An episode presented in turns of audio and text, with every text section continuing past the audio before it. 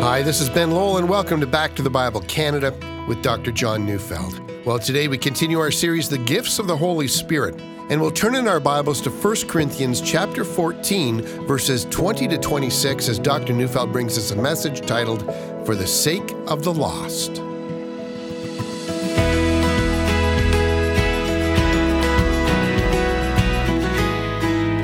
Over the years, by God's amazing kindness, I've been blessed to see numerical and spiritual growth wherever I've ministered.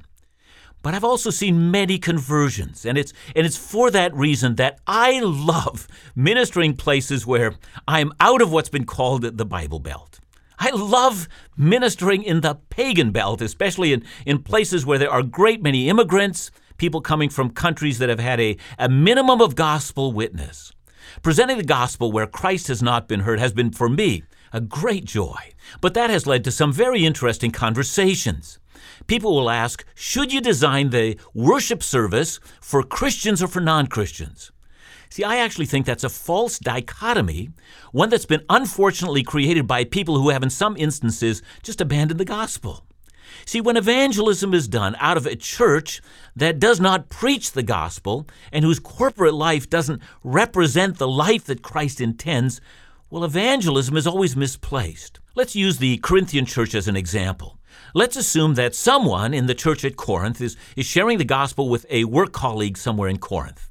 You know, they invite them to come and witness the joint life of the church. And soon they discover a church where various members are suing each other and are divided about all manner of theological grounds. Someone's openly in an incestuous relationship with his stepmother. I mean, well, I think you get the picture. That's not very attractive, and evangelism would be counterproductive. See, God calls the local church to be an authentic Christian community and the authentically Christian life is overwhelmingly attractive. Now, of course, there are churches that are insular, they become self absorbed. No new person ever feels welcome there. I mean, they might talk about being authentically Christian and might even feel overwhelmingly proud of their deep spirituality, but they never reach out to anyone. I, am not talking about that. Paul assumes that non Christians are regularly finding their way into the Corinthian church. He assumes they watch and they make judgments about the gospel on the basis of what they see. Clearly, the Corinthians are to be commended for an atmosphere in church that commonly had the experience of having unbelievers present in their services. So I'm reading 1 Corinthians chapter 14 verses 20 to 25. Brothers, do not be children in your thinking be infants in evil, but in your thinking be mature. In the law it is written, By people of strange tongues, and by the lips of foreigners will I speak to this people, and even then they will not listen to me, says the Lord. Thus, tongues are a sign not for believers, but for unbelievers, while prophecy is a sign not for unbelievers, but for believers. If therefore the whole church comes together and all speak in tongues, and outsiders or unbelievers enter, will they not say that you are out of your minds? But if all prophesy, and an unbeliever or outsider enters, he is convicted by all. He is called to account by all. The secrets of his heart are disclosed, and so, falling on his face, he will worship God and declare that God really is among you. Now, if you've been following through this entire section of Corinthians, you will no doubt be aware that 1 Corinthians 14 is all about the proper use of the gift of tongues. Paul has been teaching the value of tongues and also the place where tongues has no value at all. Tongues is of great value in self edification, but it is of no value in edifying the church. Now, he knows that stating things this way is going to be controversial in the Corinthian church. So he begins, as he has in other places, by using the term brothers. Now, that term back in those days would, would clearly have been understood to include the, the sisters as well. But the point is that Paul, in correcting their use of tongues, is not distancing himself from this church. They're still his brothers and sisters. So we see here Paul's gentleness with this church. And there's a lesson here, and we shouldn't miss it. See, I'm frequently alarmed how the gift of tongues, its, its uses and its abuses, are often the cause of, of Christians breaking fellowship and even heaping open abuse on one another. And Paul's example here is so instructive.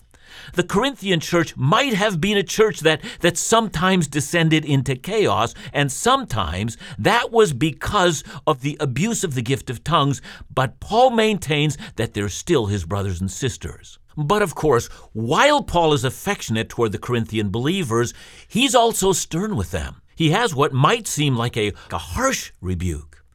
Do not be children in regard to your thinking, he says. You're not acting like adults, he says. He means, like children, you engage in behavior without asking what the outcome of your behavior is going to lead to. Now, we've all seen that in kids. I mean, they fool around and, until someone gets hurt.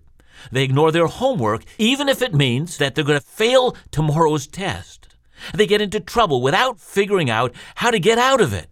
That's why God made parents. So it seems that the Corinthians were dealing with tongues like children. So they enjoyed the gift without asking, what would be the responsible use of tongues? And so, in order to help this church grow up, Paul gives them an example from the Old Testament. And at first glance, this passage seems confusing. You see, because on the one hand, Paul says tongues are a sign for unbelievers. That's in verse 22. And then in verse 23, he says that if the unbeliever enters a Christian assembly and everyone's speaking in tongues, won't they think that you're flat out nuts? Uh, that's my interpretation of it. He says, They will say that you're out of your minds. But you do get the point. So which is it? Are tongues for unbelievers or are they not?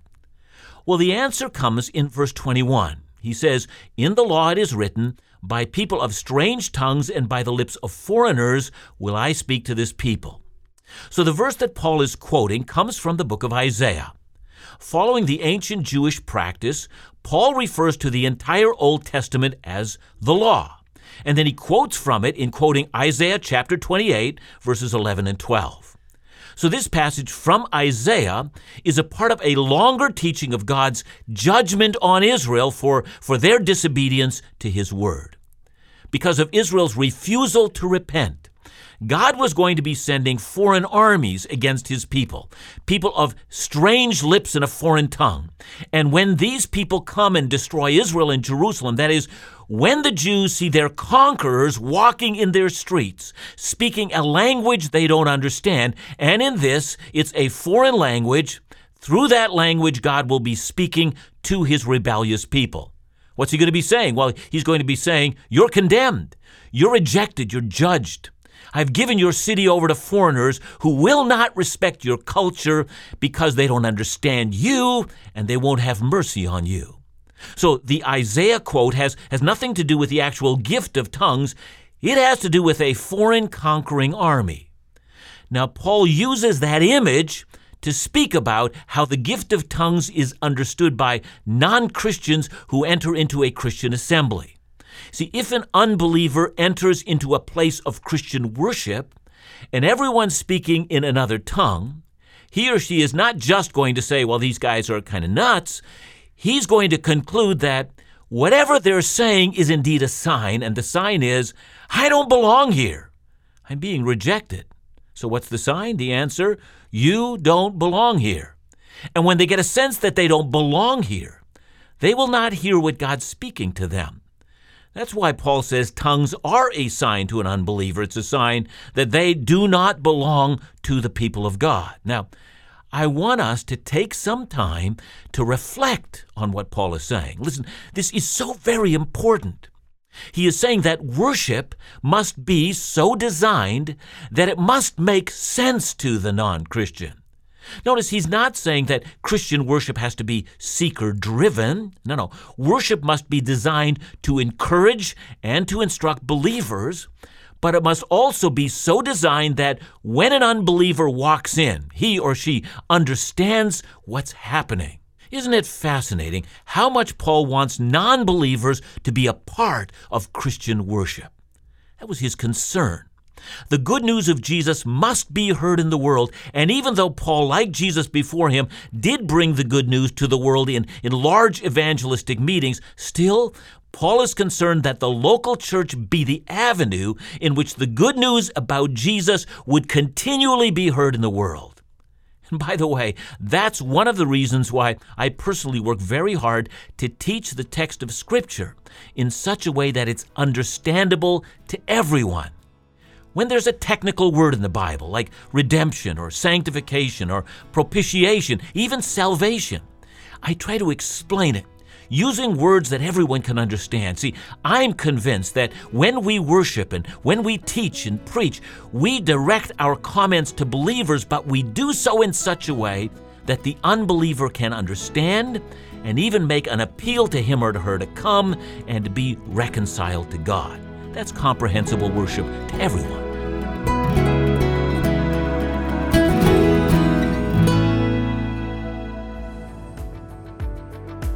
Ephesians Volume 1 Empowered Living God's Glorious Resources is your free gift this July. Christ has promised us every spiritual blessing. We were once dead in sin, but now we're alive and have become examples of the incomparable riches of His grace. Yet some of us live in spiritual bankruptcy. Well, the wealth of heaven is at our disposal. How do we access this true wealth? We hear about others who have, but we don't know how to achieve it for ourselves. If you feel the struggle, I have good news. We've been given the book of Ephesians, which provides us the tools for empowered living. This month, we're making Dr. John's series on Ephesians Empowered Living Volume 1 available digitally or on CD free during July. To get your copy, visit backtothebible.ca or call us at 1 800 663 2425.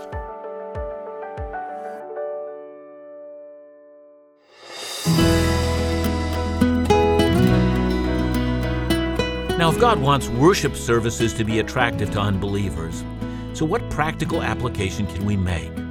Well, first, we should avoid unnecessary offense. Everyone speaking in tongues offended unbelievers. Of course, some offense is always going to remain. I mean, the call to repent, to trust only in Christ, that's always going to be offensive. Some churches, in order to avoid offense, don't mention certain things that are politically incorrect in our culture. I think that's a mistake. See, if we follow the Bible through verse by verse, we will come upon topics that are controversial. I mean, there's no way around that. We should allow that offense to remain. What I'm arguing for is to remove unnecessary offense.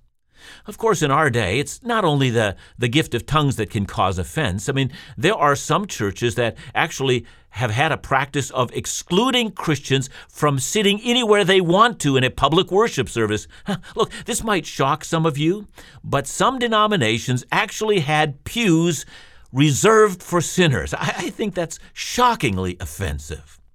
I also think that some churches construct a worship service that is difficult to understand. Now, now here I don't mean the difference between a, a traditional service versus a, a contemporary one. I, I, I don't think a traditional service is offensive to a non Christian at all.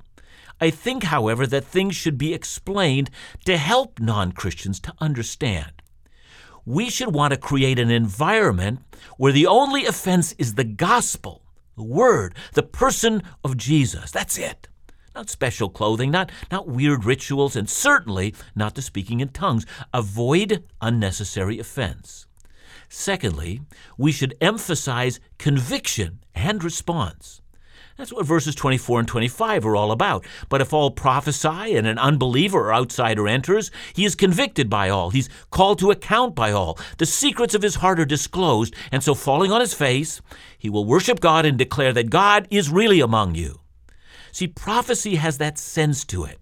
It convicts, it, it brings awareness of sin and the need for a cruel, blood soaked cross. See, when Paul speaks of the secrets of the heart being disclosed, you know, is he assuming that a prophet mentions something personal, something that the prophet knows about that person personally. But that's not necessarily the case. The, the word convicted can mean either a conviction of sin or a conviction of the truth. Let me give you an example of that.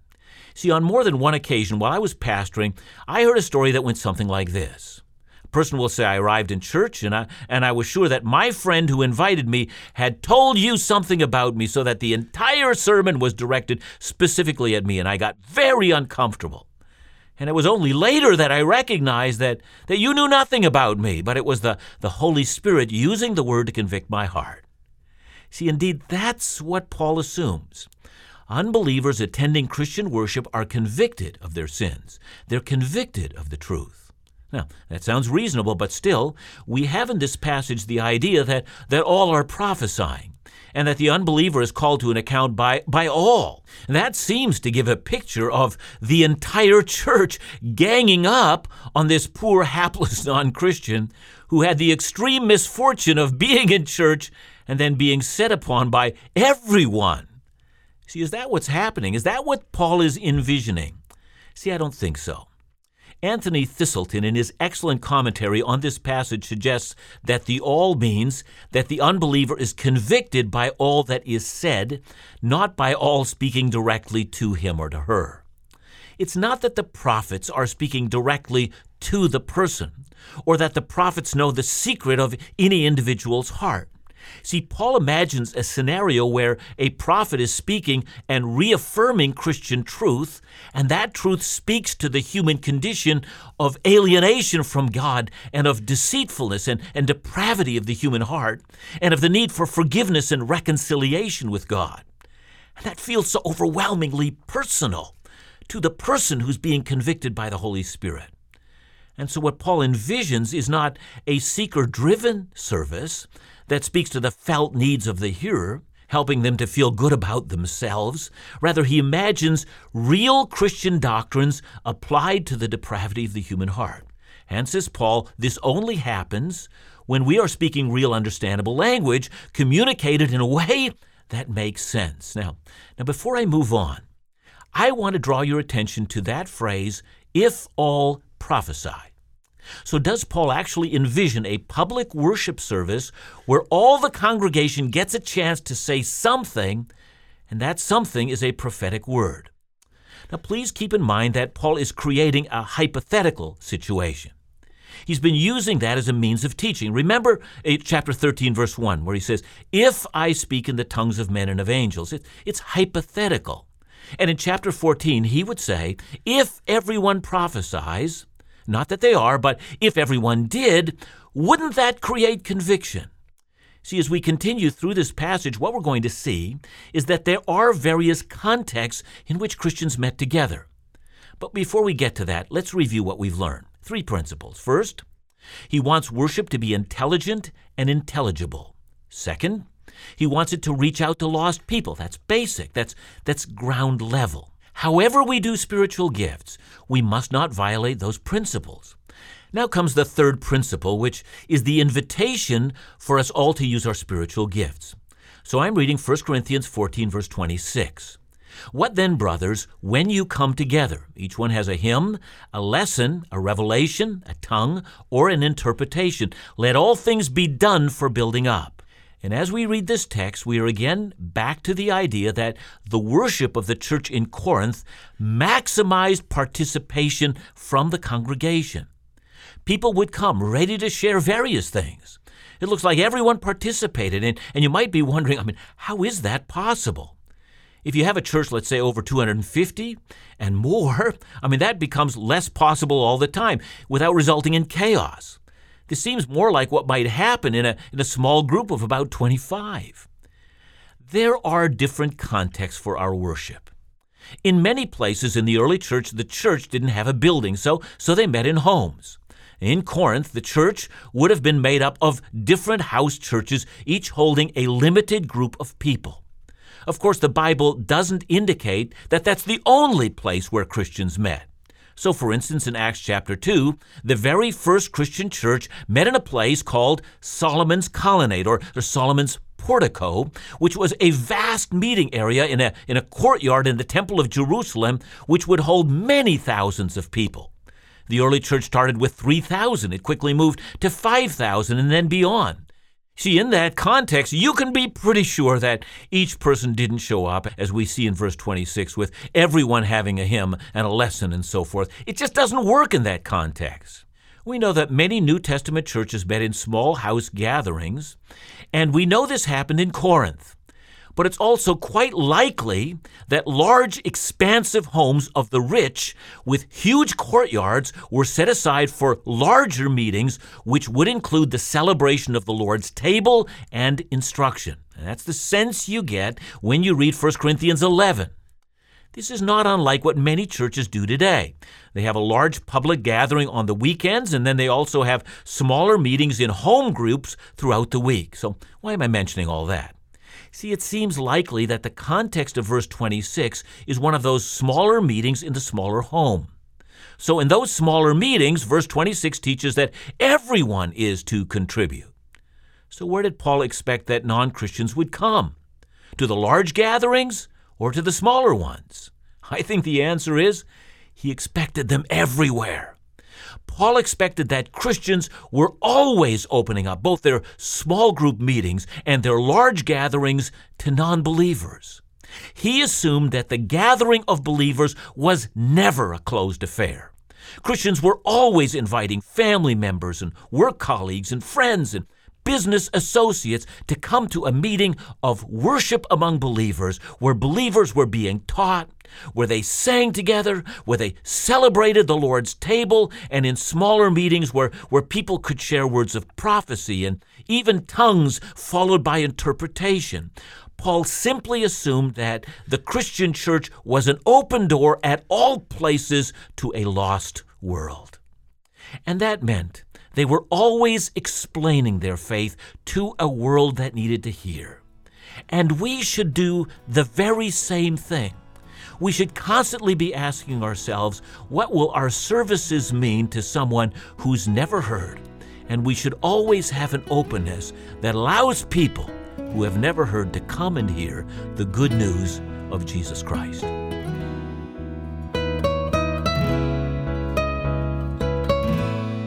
John, a great message. You know, it made me think about the booklet that's coming out that you've just written called uh, What is the Gospel? And, you know, one of the things you tried to accomplish through that, I think is what Paul is in essence talking about, is that sense of allowing that book to deepen a person's understanding of what the gospel is. That would be the believer, even, but at the same time, making that booklet and the gospel accessible to the non believer so that they might understand as well. Yeah, thank you for mentioning that, Ben. We really can do both. And I tried to do that in that short book because I think among believers, sometimes the gospel is lost. They need to have it re explained to them. They also, as you said, they need to have it deepened so that they have to see new insights. But whatever we teach, I think we should never teach in such a way that if a non believer picks this up, say, I have no idea what he's talking about. In fact, I think that book would be an excellent book to give to a non believer. They should be able to understand with great ease what it's talking about. So I think that becomes a model for how we should conduct ourselves in the Church of Jesus Christ. Thanks so much, John. Back to the Bible Canada. Well, we teach the Bible.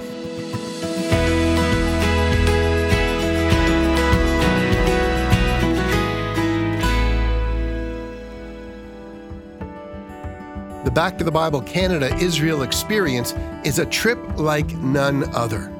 And I'm not the only one who thinks so. A supporter who attended our last trip said, Now I can relate to the places of the Bible visually because I've actually been there. The planning and organization of the trip was excellent. I'd love to go on another Back to the Bible Canada trip in the future. So make your plans to join an intimate group of spiritual pilgrims this coming April 24th to May 2nd, 2022 for the Israel Experience, hosted by Back to the Bible Canada with on location teaching with Bible teacher Dr. John Neufeld, evenings of entertainment with Laugh Again's Phil Callaway, and very special musical guests. More information and trip itinerary and registration forms are available now. So call us at 1 800 663 2425 or visit backtothebible.ca to learn more.